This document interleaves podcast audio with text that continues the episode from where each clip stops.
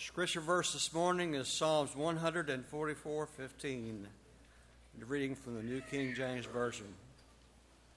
Happy are the people who are in such a state. Happy are the people whose God is the Lord.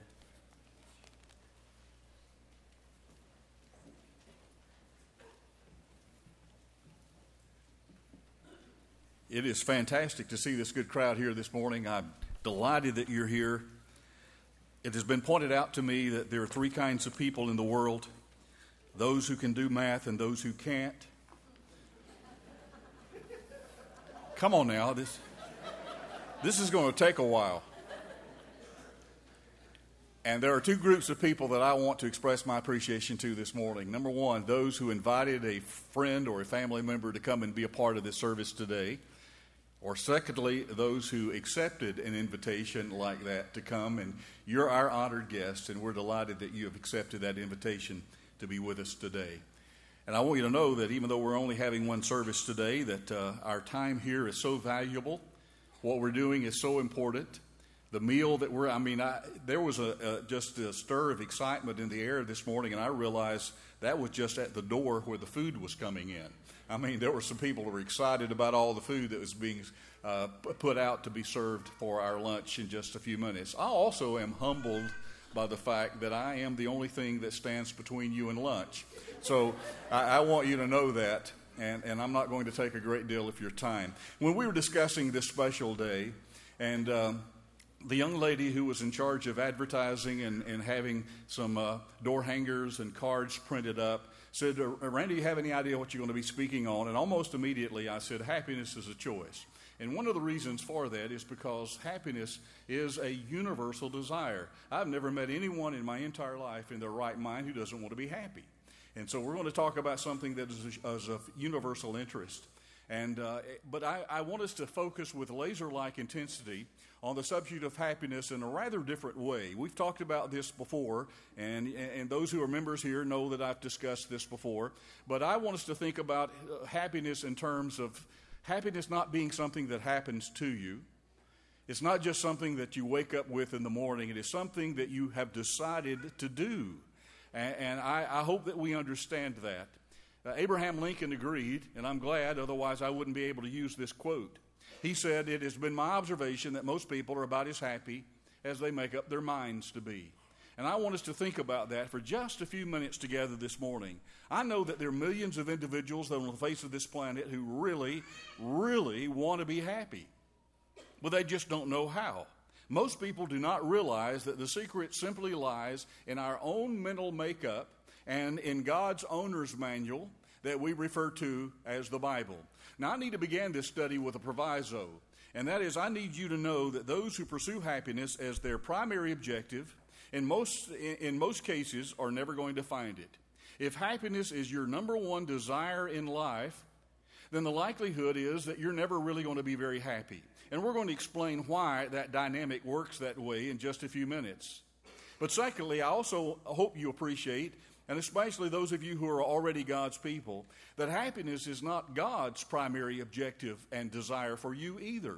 I've had people sit in my office who are trying to rationalize some errant behavior, and they'll ask this question, But Randy, don't you think that God wants me to be happy?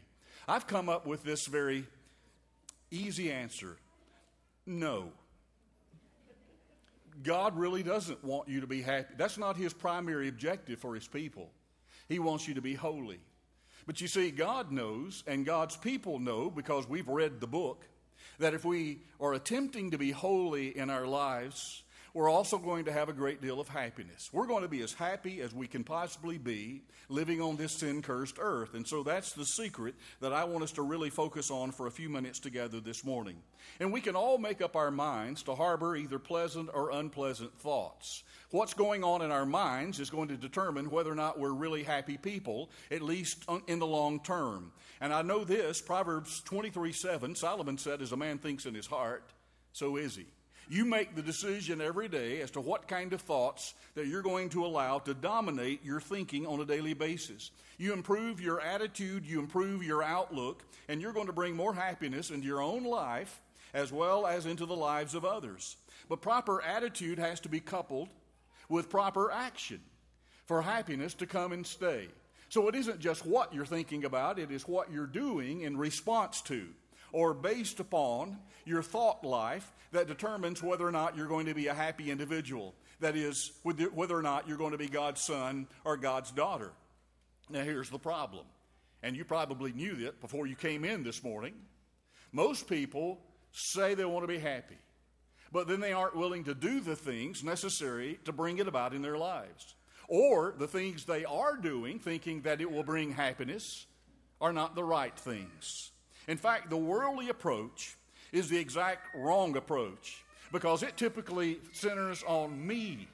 What will make me happy? And there are a lot of people who are going through this world asking that question. I don't have to tell you that. People are walking around going, What will it take? What can you do for me to make me happy? And that's the wrong approach. An already self centered society is going to come no nearer finding happiness if we're encouraged to focus even more on ourselves and our own selfish ambitions and desires. So the good book teaches that one of the best ways to acquire happiness in your own life is to go to work trying to make someone else happy. Said another way, the way up is down. Scripture says if you want to be the greatest in the kingdom, you must become the servant of all.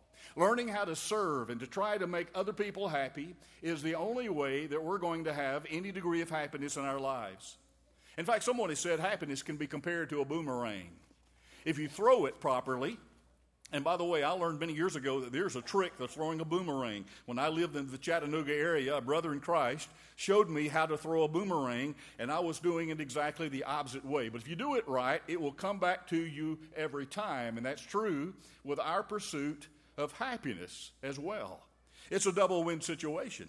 The person that you're trying to make happy wins because he or she knows that someone actually is concerned, that they actually care about them enough to try to bring a little happiness, a little ray of sunshine into their lives, and you win because you've shown love and concern and a Christ like spirit.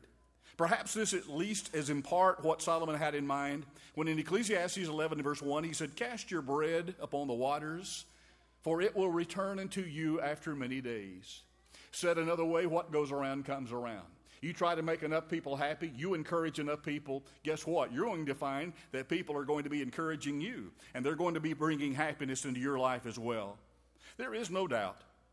Our brains become magnetized with the dominating thoughts that we embrace in our minds. Over in Matthew chapter 12, Jesus said, Out of the abundance of the heart, the mouth speaks. What Jesus wanted his disciples then and now to know is that what is in the well comes out in the water. Whatever it is that you're thinking about is going to come out through your lips. That's what you're going to be talking about. What you've been allowing to dominate your thought pattern for the most of your life is going to come out in your speech. And Jesus said you need to be careful about what you talk about. But even more fundamentally than that, even more foundationally, you need to be careful about what you think about. We can control and foster the magnetism of godly and happy thoughts in our minds. Paul told us that in Philippians 4, verse 8. He gave us a list of things to think about. There's always plenty of good things to dominate your thought life if only you will make the choice and you'll make the effort. So, as Christians, I'm here to announce that we have every reason to be the happiest people on the planet. Our past has been forgiven, our present is meaningful, and our future is secure.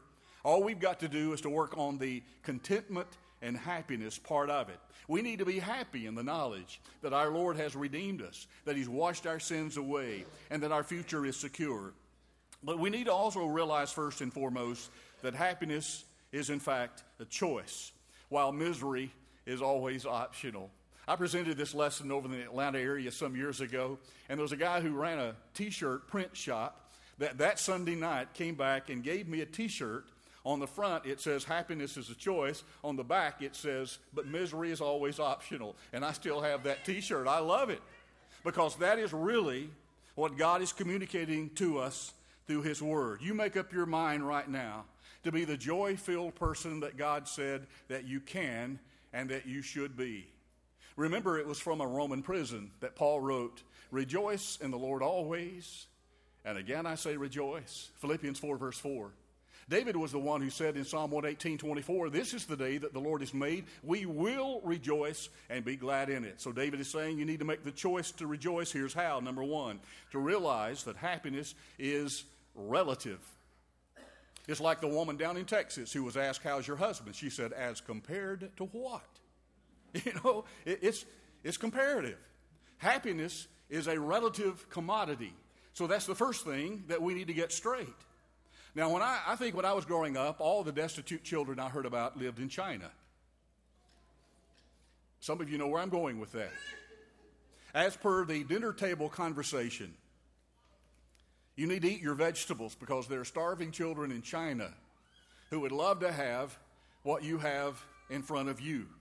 Now, I'm going to admit to you folks that, that the message that I got then was mixed. That is, am I supposed to eat my vegetables so that really hungry kids can't get them? But the point that I eventually understood was that while some of us may complain about having to eat vegetables in this our great country, there are a lot of people in this world would love to have anything to eat. Amen. While we may complain about having the wrong brand or label on our clothes or shoes, there are a lot of people who live in third world countries in this world, and some not even in third world countries, who would love to have adequate clothing and shoes, period.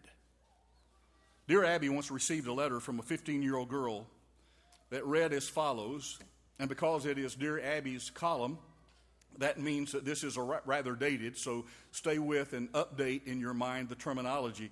The letter from the 15 year old girl read like this Happiness is knowing that your parents won't kill you if you come home late. Happiness is having your own bedroom, your own TV VCR combo, and your own phone line. See, that's the dated part. Happiness is getting the phone call you've been praying for. Happiness is getting good grades and making your parents proud of you. Happiness is being a member of a popular circle at school. Happiness is, is having parents who don't fight. Happiness is knowing that you are as well dressed as anybody. Happiness is something I don't have. Signed 15 and unhappy. Shortly after Abby published that letter in her syndicated column, she published this letter that was written by a 13 year old girl in response to the first letter Dear Abby, happiness. Happiness is being able to walk. Happiness is being able to talk. Happiness is being able to see. Unhappiness is reading a letter from a 15 year old girl who can do all things and still says she isn't happy. I can talk, I can hear, but I can't walk. Signed 13, but still happy. Today up on the bus, I saw a lovely maid with golden hair. I envied her. She seemed so bright, I wished I were as fair. Then I saw her rise to leave, saw her hobble down the aisle. She had one crutch, one foot, and a crutch, but as she passed, a smile. Oh God, forgive me when I whine. I have two feet, the world is mine. And then going down the street, I stopped to watch some children play. I saw a lad with eyes of blue. He stood and watched the others play. It seemed he knew not what to do. Why don't you join the others, dear? He looked ahead without a word. And then I knew he could not hear. God, forgive me when I whine. I have two ears, the world is mine. And then I stopped to buy some sweets. The lad who sold them was so kind. He said, It's nice to talk to folks like you. You see, he said, I'm blind. Oh, God, forgive me when I whine. I have two eyes. The world is mine. So, with feet to take me where I would go, and with ears to hear what I should know, and eyes to see the sunset's glow, oh, God, forgive me when I whine. I am blessed indeed. The world is mine. I'm here to tell you that happiness is relative. And we will come much closer to that elusive goal if we will spend our time counting our many blessings. Are you hearing me, church? Instead of enumerating our many woes. Happiness is relative. Secondly, happiness is not bound up or tied to the abundance of the things that we possess. Now, if you've read this book, you know that already. And you know how many times the Bible addresses that very subject. The Bible tells us that life is well, you're not going to read this in the King James, but I'm going to tell you that, that life is a great deal like a bumper sticker. If you read bumper stickers at all, and if you've gone down the boulevard or Atlanta Highway enough, you've gotten stuck behind somebody and you're forced to read bumper stickers. And I suspect that bumper stickers say something about the opinions and the values of the person who put that sticker there that are very similar to the kinds of messages that you sometimes see on t shirts. Now, that is, I'm simply saying if a person is wearing a t shirt that endorses you know, an alcoholic beverage or a drug, you're going to assume that that person uses those or at least wants us to think that he does. But one day I read a bumper sticker that said this about what we're talking about this morning. And it said, if you don't think that money can buy happiness, then you don't know where to shop. I got a, a little chuckle out of that. I saw another one that was very similar to that that said, money may not buy happiness, but it can make you miserable in a better neighborhood. I like that. that was, and, it's, and it's pretty funny. But I'm also uh, under the understanding, and I believe that you are as well, that it reflects the age old belief and the mistaken notion that, that money really can buy happiness. That if you've got enough financial standing and enough zeros after, your ba- after the number in your bank account, then, then you're going to be a happy person. And yet you look at life and you see that that is not the way it works. In fact, it sometimes seems like it's in inverse proportion. There are a lot of people in this world, the more money they have, the more miserable they are. And you're thinking all the while, but I really believe I could handle it. Can money buy happiness? Let's ask a couple of people who are in positions to know whether the, the, implications of that bumper sticker are in fact correct. Let's inquire of Solomon, the last king of Israel. You may know that he wrote a book called Ecclesiastes in which he goes through the laboratory of life trying to find the things that will give him meaning, purpose, and happiness. And all 12 chapters are devoted to that singular purpose. In the opening chapters of the book of Ecclesiastes, here's what Solomon claimed for himself. And that's why I'm saying that this is coming from someone who was in a position to know. You see, if you go through life and you don't ever have much money, then, then you can't go around bragging to others, well, money doesn't buy happiness. Well, how would you know? You've never had any. But Solomon was the richest man of his time. He was the Bill Gates of the ancient world. And so he knew what it was like to have everything that you could ever imagine and some things that, only, that you can only imagine. In the second chapter of the book of Ecclesiastes, here's what he claimed for himself I became greater by far than anyone in Jerusalem before me. I denied myself nothing my eyes desired. I refused my heart no pleasure. Did you get that? Anything that Solomon looked at, he had the ability to go out and purchase. In fact, let's buy it in bulk form. His shopping list included the following. This comes, by the way, from verses 4 through 10 of the second chapter of Ecclesiastes. It included houses, vineyards, gardens, parks, all kinds of fruit trees, reservoirs to water those trees, male and female servants, larger herds and flocks than anyone in Jerusalem had ever owned, huge amounts of silver and gold, men and women singers. You see, he didn't have a Bose radio, so he just had live singers come in and sing him to sleep, even a harem that he referred to as the delights of the heart of men. How would you feel if you had been able to shop for so much? How would you feel if you were able to claim all of that on your 1040 form? Maybe not the way Solomon felt. Listen to his assessment of all those things in verse 11, chapter 2. Yet when I surveyed all that my hand had done and how I had toiled, had toiled to achieve, everything was meaningless it was a chasing after the wind, and nothing was gained under the sun. Solomon is telling us that if he had a bumper sticker on his chariot, it would read, He who dies with the most toys is still dead. Money will not bring you happiness, even large amounts of it. Second, listen to Jesus' response to this philosophy about happiness. If I really believe in my heart of hearts that if I had enough money, I could write enough checks, I could swipe that card enough times, I could really be happy. And Jesus' response to that formula reads like this Luke chapter 12 and verse 15, watch out. Be on guard against all kinds of greed, for a man's life does not consist in the abundance of his possessions. And then he goes on right after that to tell and to give a parable to his disciples about a rich man whose fields produced an unusually bountiful harvest. And the fellow thought he had it made. You remember that guy? He said, I will eat, drink, and be merry. And he, he thought that he had life by the tail, and yet, for two reasons, in that parable, God referred to this man as fool. Number one, because he thought that he had a perpetual lease on life. And yet, God said to him, This night your soul will be required of you. This night you're going to be carried off this farm feet first. Did you know that? He, He thought that his future life on earth was guaranteed. And secondly, because the Bible specifically spells it out in, in that parable, because he was not rich toward God. That just means he had no spiritual resources. That he was not spiritually prepared to be carried off the farm feet first. He was not ready to meet his God. You know, it doesn't really matter how much shopping a person may be able to do, money still doesn't buy happiness. In fact, it does not even result in lasting relationships. They do not obtain for us the love, the affection, the devotion on the part of our mates, our children, and certainly not on the part of our God. You can't buy that with money. The only place to shop for inner peace, contentment, and happiness is in a right relationship with our Creator. And that's what I want us to end with this morning. We've already answered the question then where do you get real happiness?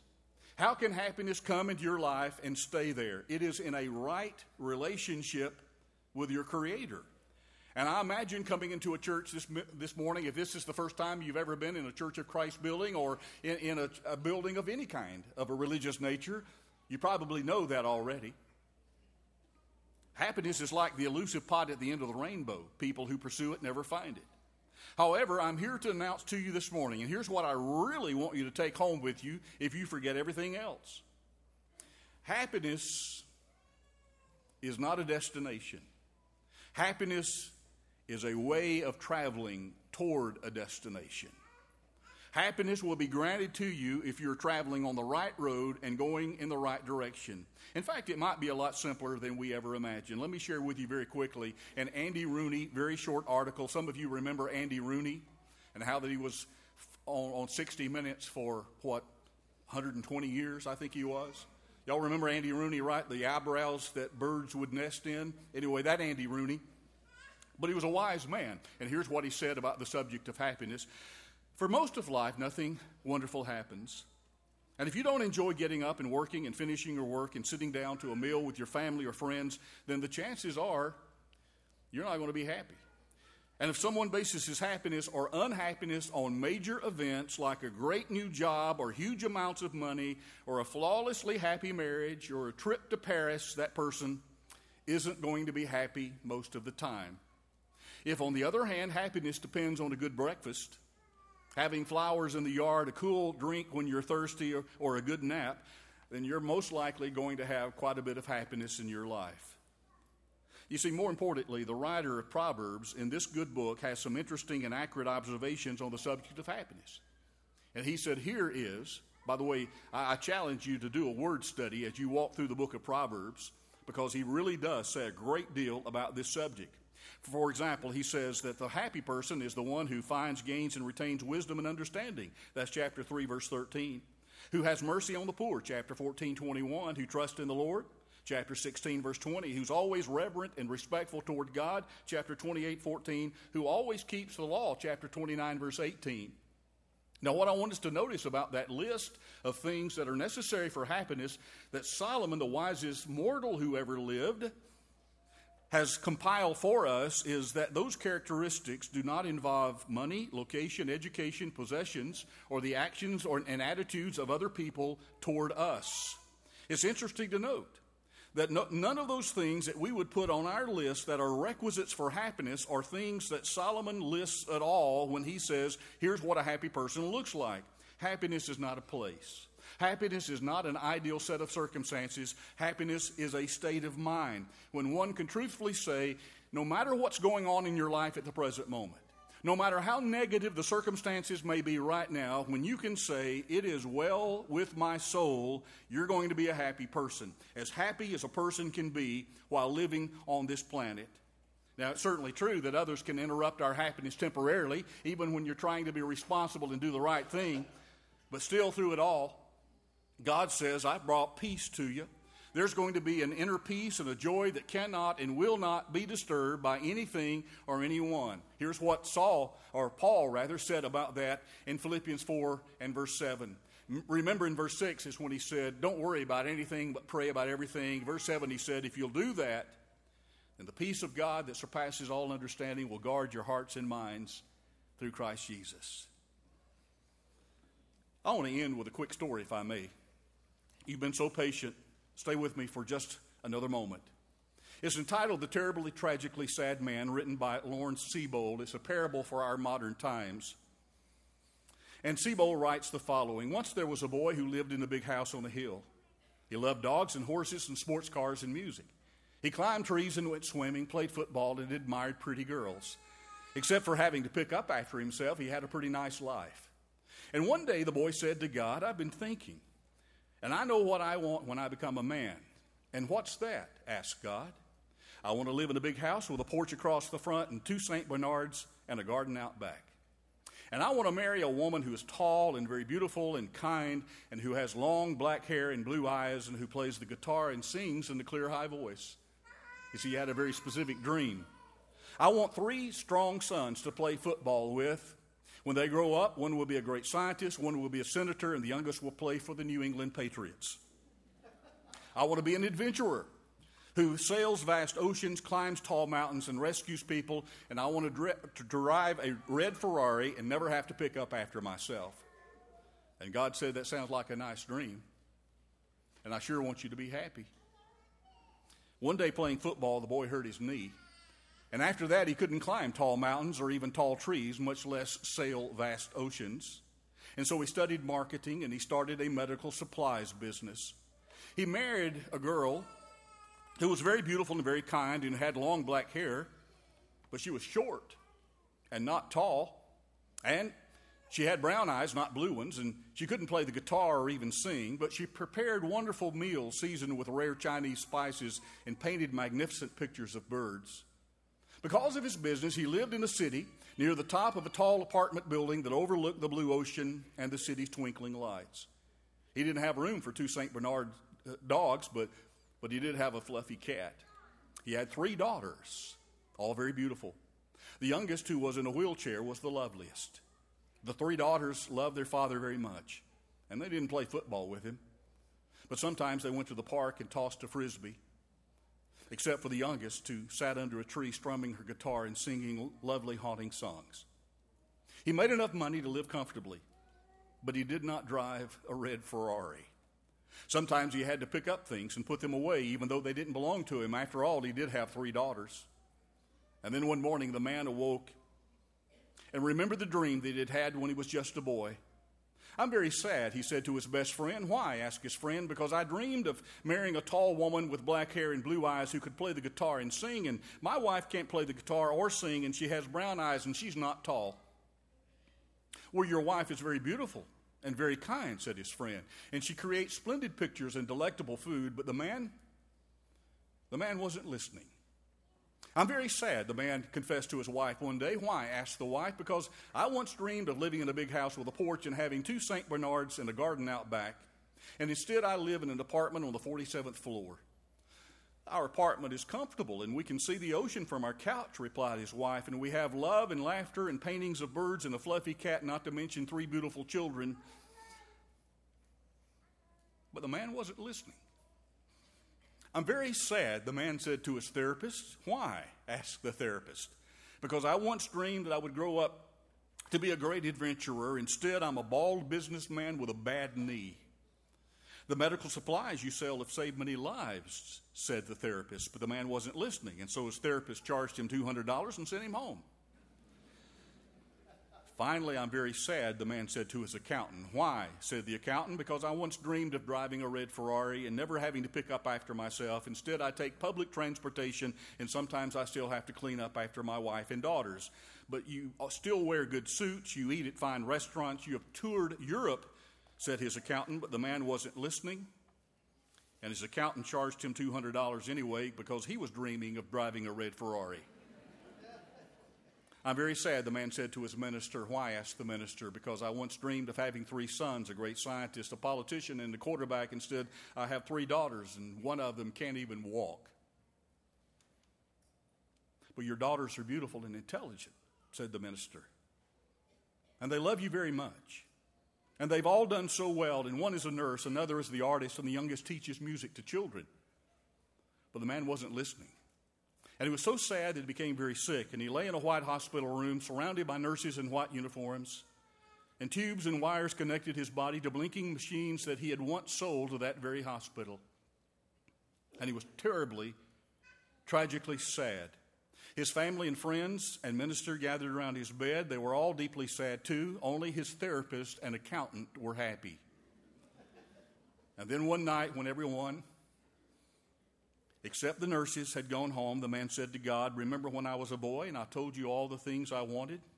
And God said it was a lovely dream. Why didn't you give me those things? asked the man. I could have, said God. But I wanted to surprise you with all the things that you hadn't even dreamed of. I suppose you've noticed what I've given you a kind, beautiful wife, a good business, a nice place to live, three lovely daughters, one of the best packages that I've ever put to. Yes, interrupted the man. But I thought you were going to give me what I really wanted. And I thought you were going to give me what I really wanted, said God. What did you want? asked the man. It never occurred to him that God would want anything. I wanted to make you happy with what I had given you, said God. The man lay in the dark all night thinking. And finally, he decided to dream a new dream, one that he wished that he had dreamed years before. He decided to dream that what he wanted most were the things that he already had. And the man got well and lived happily on the 47th floor, enjoying his children's beautiful voices, his wife's deep brown eyes, and her glorious paintings of birds. And at night he gazed at the ocean, and he contented, contentedly watched the lights of the city twinkling on one by one. I'm here to remind you this morning, good people, that happiness is the journey and not the destination. And the key to happiness is in being right with our God and has little to do with the right designer label on our clothes, the opulence of the neighborhood in which we live, or the kind of car we drive. Jesus said, For I have given you an example that you should do as I have done to you. And then verse 17 of John 13, he said, And if you know these things, happy are you if you do them. Did you get that?